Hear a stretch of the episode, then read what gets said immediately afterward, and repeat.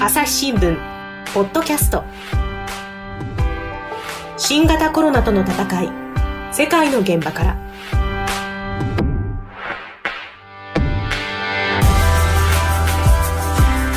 朝日新聞の神田大輔です。この番組は世界34カ所に散った海外取材専門の記者特派員からそれぞれの国の現状や取り組みを聞きます。全3回でお送りしておりますイギリス編今回は2回目の配信となります、えー、新型コロナウイルス死者数がアメリカ、ブラジルに次ぐ第3位となっているイギリス、7月8日現在でですね感染者がおよそ28万人、死者が4万4000人ほどということでですねかなり多くなってます。えー、前回はロンドンと回線をつなぎましてブレグジットに注目が集まる中どうもこの初動が遅れてしまったと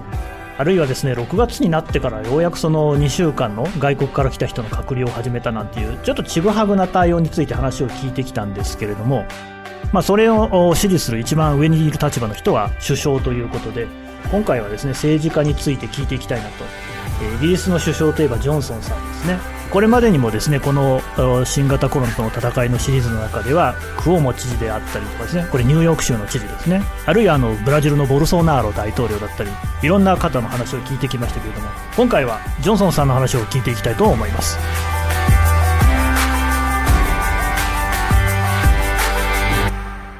朝日新聞ポッドキャスト。新型コロナとの戦い世界の現場から。では、今回もロンドンを拠点に取材をするヨーロッパ総局の特派員、ゲジカヨコさんにお話を伺っていきます。よろしくお願いします。よろしくお願いします。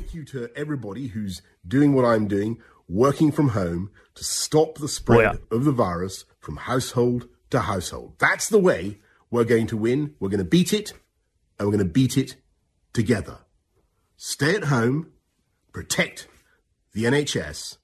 これ、ひょっとして、どなたが喋ってる？あの、ジョンソン首相の特徴的な話し方が 聞こえます。なるほど。これ、ゲジさんから見て、ジョンソンさんの特徴、話し方の特徴ってどんなとこなんですか？冒頭の言葉のアクセントが強い。うん。はい。なんかね、あの、すごくはっきり聞きやすいですし、あの、言葉にこう、きちんとしたですね、あの、抑揚があるなっていう感じで、うん、あの、英語をね、聞いていても私も聞きやすいなって感じもするんですが、まあ、しかし、ちょっとお気の毒だったのはね、あの、新型コロナにご自身が感染しちゃったっていうことでしたね。そうですね。あの、えっ、ー、と、3月27日に、あの、感染しましたということを、うん、あの、ご自身の、あの、動画でですね、あの、ツイッターに、あの、投稿なさって、あの、発表されました。うんうん。まあ、ジョンソンさんというとね、やっぱりあの、トレードマークといいますか、あの、金髪を振り乱してですね、あの、こう、ちょっとこう、まあ、表情も豊かな感じといいますか、あの、やっぱ元気な姿がね、すごくあの、印象的なので、えー、一時はね、あの、集中治療室にも入ってたっていうことで心配でしたけれども、今はどうなんですか？あの、今はだいぶ元気になられたようなんですけれども、うん、あの、新型コロナに感染なさった方って結構回復に時間がかかるって、うんうん、あの、よく言われていると思うんですけれども、あの、だいぶ長いことですね、あの、苦しそうだなって、あの、思う場面がかなりありました。今でももしかすると、あの、しんどい時があるのかなという、う感じが見受けられます。なるほどね。まあ、ずっとこう、ジョンソンさんを見ているゲジさんだから、その辺も気になるところだとは思いますが、あれ、確かジョンソンさんだけじゃなくて、結構いろんな人、感染公表してましたよね。そうですね。あの、ジョンソン首相が感染を発表したのと同じ日に、あの、医療を仕切っているハンコック保健省という人がいるんですけども、うんうんうん、この方も感染したということを発表しました、うん、で。本当に官邸がおそらくクラスター化していたのではないかと疑われるほど、あの、他の閣僚もですね、あの、政府に助言をする、あの、医療の専門家ですとか、うんうん、あとその政治の顧問ですね、うん、あの、こういった方々も次々に発症して、あの、自主隔離をする、という事態になっていました。あれでしたね、王室でもチャールズ皇太子もね、感染したっていうことでしたよね。そうですね。あの、チャールズ皇太子もかなり早い段階だったと思うんですが、3月頃にあの感染をあの発表していました。うん。で、まあ、王室はともかく、その、官邸がクラスターになってしまったっていうのは、これなんかの理由とかですね、そういう原因みたいなことって分かってるんですか？そうですね。あの、3月のに入っても、うん、あの、かなり長い間ですね、あの、密集した部屋で、あの、多くの人たちが集まって、この対策の会議をしている様子が、うん、あの、報道されたりしてですね、まあ、まさに3密といった感じの場面が、あの、ずっと、ありました。うん、イギリスってね、あの歴史があるだけに、議場なんか見てましても、結構こう狭いところにね、皆さん密集してる感じがありますけれども、そうですね。まあ、そんなあのジョンソンさんなんですけれども、これ、国民の支持っていうのは今、どういうふうになってますか？あの、ちょうど7月24日、昨年の7月24日に就任されて、ははえっ、ー、と、1年ぐらいになるんですけれども、うん、まあ本当に波乱万丈いろいろありまして、支持率も上がったり下がったり、えー、しています。今はちょっと、あの、低めになっています。うん、うん、どんな風に上がったり下がったりしてきたんですか？そうですね。えっ、ー、と、まあ、就任した頃はあんまり支持率が良くなかったんですけれども、まあ、昨年末の総選挙で、あの、圧勝しまして、うん、で、1月末に悲願の EU 離脱を達成したわけです。うんうん、で、まあ、この頃にはどんどん、まあ、支持率が上がっていって、うん、で、まあ、2月はまだ余裕がありましたね。うん、で、その頃に、まあ、約2週間の休暇をしたりとか、で、最後には、あの、パートナーの女性と婚約を発表したりもしました。おめでたいですね。そうですね。この頃も、でもなんかあれですよね。EU から離脱したっていうことで、あの EU との圧力なんかあるんじゃないかなんて指摘もあったように思いますけれども。そうですね。あの、ちょうど、えっ、ー、と、ジョンソン首相とそのパートナーの女性がバカンスに行っていた頃だと思うんですけれども、この頃に EU では、その人工呼吸器が足りなくなると困るので、うんうん、あの、みんなで共同購入しようっていう試みがありました。うんで、イギリスもこの枠組みに誘われていたんですけれども、あの、参加していなかったということが後になって分かりました。で、これが報道で発覚して、メディアに対して、あの、首相官邸の報道官は、あの、私たちはもう EU 離脱しましたので参加しませんでしたっていうふうに説明したんですけれども、実はこの招待メールが、あの、長いこと放置されていて、あの、気づいた頃には入札が終わっていたと いうような報道もありました。で、これもですね、あの、かなり批判されましたので、うん、あの、まあ、次もしこういう機会があったら参加しますっていうようなあ発言もあって、あの、対応はこう、揺れていたという感じです。うん、どうもですね、その第1回のですね、これ、鳴り物入りで、あの、ダイソンなんかがですね、呼吸器作ろうとしたらなんか実用化されなかったとか、若干そのずっこけ感があるような、そんな気がしますけれども、なんかどうですか？その雲行きがね、その2月の頃になると、すでにだいぶ怪しかったってことですかね。そうですね。あの、ただ、あの、うん、この頃はまだ、その支持率的にはそんなに低く、うん、なかったということがあります。うん、で、まあ3月の初めに、あの、集会を自粛要請したりとか、その学校閉鎖を求めたりっていうことはしないっていうふうにはっきり言って、ただその直後に、あの、専門家のアドバイスで、この対応のままだと25万人が亡くなって医療機関もパンクすると。いう指摘があって、うん、まあ、態度を一変させてですね、あの、まあ、集会の自粛要請、学校閉鎖、その、最終的には、あの、基本的に外出禁止というところまで行くわけですけれども、うん、ただこういう、あの、政策の U ターンとかですね、うんうん、あの、こういったことがあっても、あの、支持率的には、あの、そんなに低くなかったと。当時は毎日のように、えっ、ー、と、ジョンソン首相は会見していまして、うん、まあ、その発、発するメッセージは、先ほど冒頭もありましたけれども、うん、非常にはっきりとしていて、まあ、明確で、で、会見には、あの、医療と、えー、科学の専門家を伴って、あの、会見するんですけれども、うん、あの、彼らへの信頼も、あの、割と厚くてですね、あの、そういうあり方は、あの、好評だったと思います。これ、ゲージさんもやっぱり個人的に見ていて、あ割と頼りになるじゃんみたいなふうに思ったんですか？あの、初めは非常に説得力があるんだというふうに私も感じました。ええー、まあ、ゲジさんもね、そうやって毎日見ている人がそうやって言うぐらいですから、そうだったんでしょうけれども、ただこの辺であれでしたね、あの、コロナにかかっちゃうんですよね。そうですね。あの、3月末に感染したことが、うん、あの、明らかになりました、うんうん。コロナにかかっている間っていうのは、どういうふうにあの、執務を取ってたんですか？えっ、と、官邸の中の、あの、部屋にこもって、うん、えー、まあ、ビデオ会議とかですね、そういったことを通じて、あの、感染対策の指揮を取ることは続けていました。ただ、あの、初めは1週間の予定で自主隔離に入ったんですけれども、あの、症状がなかなか良くならないと。で、それが1週間経って、10日経ったところで、まあ、悪化して入院ということになりました。うん。まあでもそうやってね、あの自分のこう、命が危ういっていう中でもきちんとこう、仕事は続けてたっていうことで、なかなか立派ですね。そうですね。まあその闘病を続けながらも、あの、指揮を続けて、あの、まあ頻繁に動画をアップしたりしてですね、あの、家にいてくださいと、あの、感染対策ちゃんとやってください、頑張りましょうっていうようなことをメッセージを発信し続けて、この頃にはですね、まあ3月末なんですけれども、支持率は52%で、えー、就任以来最高を記録しました。なるほど。で、しかもちきちんとこの無事に退院することができたわけですね。そうですね。あの、無事に退院したのに加えて、えー、子供が生まれるというおめでたい、あのニュースもありました。うん。そうですか。確かさっきあの2月の頃にね、あのパートナーと婚約を明らかにしたばかりだったと思いますけれども、なんかいいことが続いたりしているところもあったと。コロナにはかかっちゃったけれども。まあ、空あれば楽ありって感じしますね。そうですね。でも楽あれば苦あり。あら。という感じもあってですね。はい、はい。あの、ドミニク・カミングスという、うん、いうあの、首相を操る男とか、はいはいはい、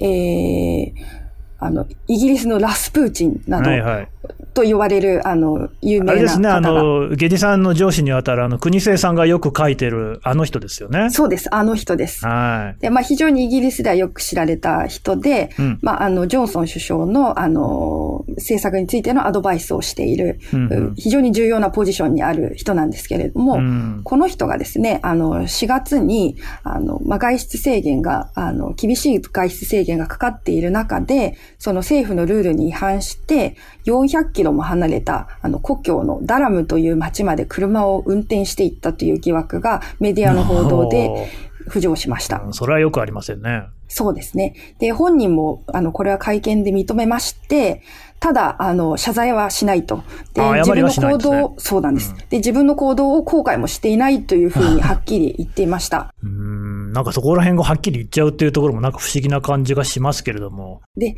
まあその理由がですね、うん、あの、まあ、自分もその妻もコロナの感染がか、えー、疑われる症状が出て、で、4歳の息子を面倒を見る人が、うん、あの、ロンドンにはいないと。うんうんで、そうなった時に何かあった時に、あの、頼れる人がいるダラムまで行って、あの、療養したということなんですけれども、うん、まあ彼のあの言い分としては子供の世話に関することはこの移動制限の例外になるのだと、うん、で。政府のルール破りはしていないんだという主張をしていました。うん、で、さらにですね、批判の対象、一番批判の対象になったのが、このダラムにいる間に、えー、まあ、症状が良くなって、まあ、ロンドンに戻る直前にですね、うん、あの、長距離の車の運転ができるか試してみようということで、はあ、50キロほど離れた古いお城がある、まあ、有名な観光地があるんですけれども、うん、そこに車で運転して、えー、往復していたと。うん、で、そこでですね、あの、家族で、あの、川べりに、あの、陽光を楽しんでいる様子が目撃されて、はあ、で、ちょうどそれが週末だったんですが、まあお天気がすごく良くて、えー、行楽日和なんだけれども、感染抑止のために本当に出歩かないでくださいっていうのをしつこくしつこく政府は一般の人たちに呼びかけていたのに、政府の偉い人だったら、そのルールが違うのかと、うんうん、フェアじゃないじゃないかということで、ね、非常に国民の怒りを買ったということがありました。いや、あのね、あの、今、その、試験的に運転をしたですか？その、まあ、本当に運転ができるのか試したんだって話でしたけど、まあ、だったら、こう、別にわざわざ観光地選ばなくても良さそうですし、50キロってこれは相当な距離でね。どうもそのへりくつのようにしか聞こえないんですけれども、辞任はしたんですか？あの、結局辞めることもせず、あの、ジョンソン首相も、あの、妥当な説明だということで、あの、やめさせませんでした。で今も、あの、引き続き、このコロナ対策とかですね、えー、まあ、経済対策とか、そういったことについて、あの、助言を続けているとされています。でもさすがにそれは国民もちょっと CDG を落とすんじゃないですか？そうですね。あの、非常にこれは、あの、国民の怒りを買って、支持率も急落しています。うんうんうんうん、なんかね、そういうコロナ絡みのスキャンダルっていうと、他にもあったりします？そうですね。あの、まあ、有名なスキャンダルがもう一つありまして。あるはい。うん、えっ、ー、と、あの、25万人が亡くなると、この政府が緩い対応を続けていたら、このままでは25万人が亡くなってしまうっていうような数理モデルを出した、ああの、ニール・ファーガソン教授という有名な、あの、科学者がいます。うん、で、この人がですね、あの、ロックダウンの間に、あの、既婚女性、あの、交際している既婚女性を少なくとも2回、自宅に招き入れていたということがありました。不倫ですね。これ政府のルールで、はい、そうですね。で、あの、政府のルールでは、えー、同居している人以外とは家族であっても、あの、会ってはいけないっていうのが、うんうん、あの、政府の呼びかけでしたので、うん、あの、これに違反していると。そうですね。いうことが指摘されて、で、この教授は政府の、あの、専門家会議のメンバーを辞任しました。ああ、ちょっとやっぱりその専門家でこうね、一番こう厳しく自分を律さなきゃいけない立場にも思えますけれども、そういう人がそのね、えー、不倫相手の女性をうちに呼んでたってなりゃ、そりゃ、これはスキャンダルにもなりますよね。なかなかちょっとめちゃくちゃですね。そうですね。あの、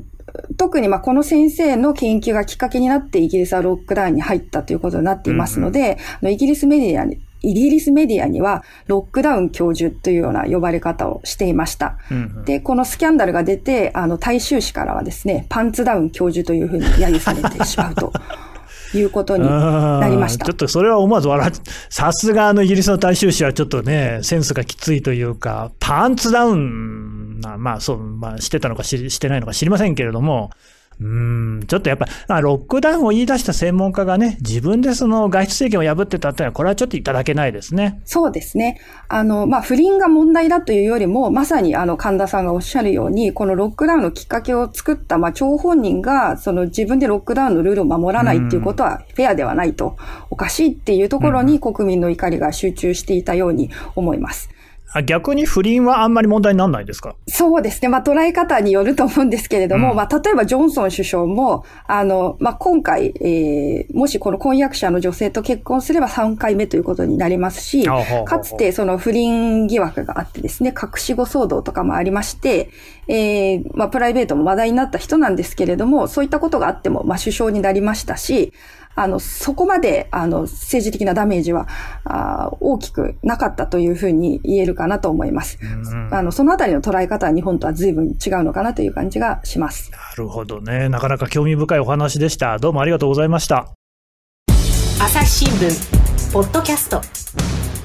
新型コロナとの戦い、世界の現場から。質問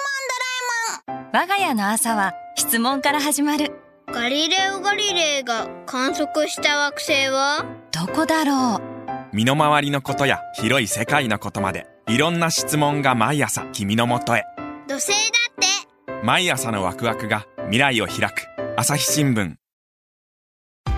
ということで、えー、ゲジカヨコさんからですね、あの、ジョンソン首相をはじめ、ちょっとイギリスの政治状況について聞きましたが、なんでしょうね、その、もう結構むちゃくちゃですよね。特にそのパンツダウンにはびっくりしましたけれども、これ、日本で同じことが起きてたらと思うとね、本当にあの、うんと思いますが、なんかこう、ジョンソンさんそのものもそうなんですけれども、どこか憎めない感じもしてしまう。コロナでね、すごく大変なことになっていて、自明も失われてるんで、あんまりこうね、不謹慎なこと言いたくはないんですけれども、うーん、いまだにこうやめずにね、あの、ジョンソンさんもその下にいるカミングズさんですか、もう続けてるっていうあたりも、何かこうイギリスのね、その、イギリスっぽさを見るような感じもしました。朝日新聞ポッドキャスト、新型コロナとの戦い、世界の現場から、朝日新聞社の神田大輔がお送りしました。この番組へのご意見ご感想をメールで募集しています。podcast アットマーク朝日 .com podcast, podcast でポッドキャストです。えー、ポッドキャストアット朝日 .com までお寄せください。次回もヨーロッパ総局のゲジさんから詳しく話を聞いていきます。それではまたお会いしましょう。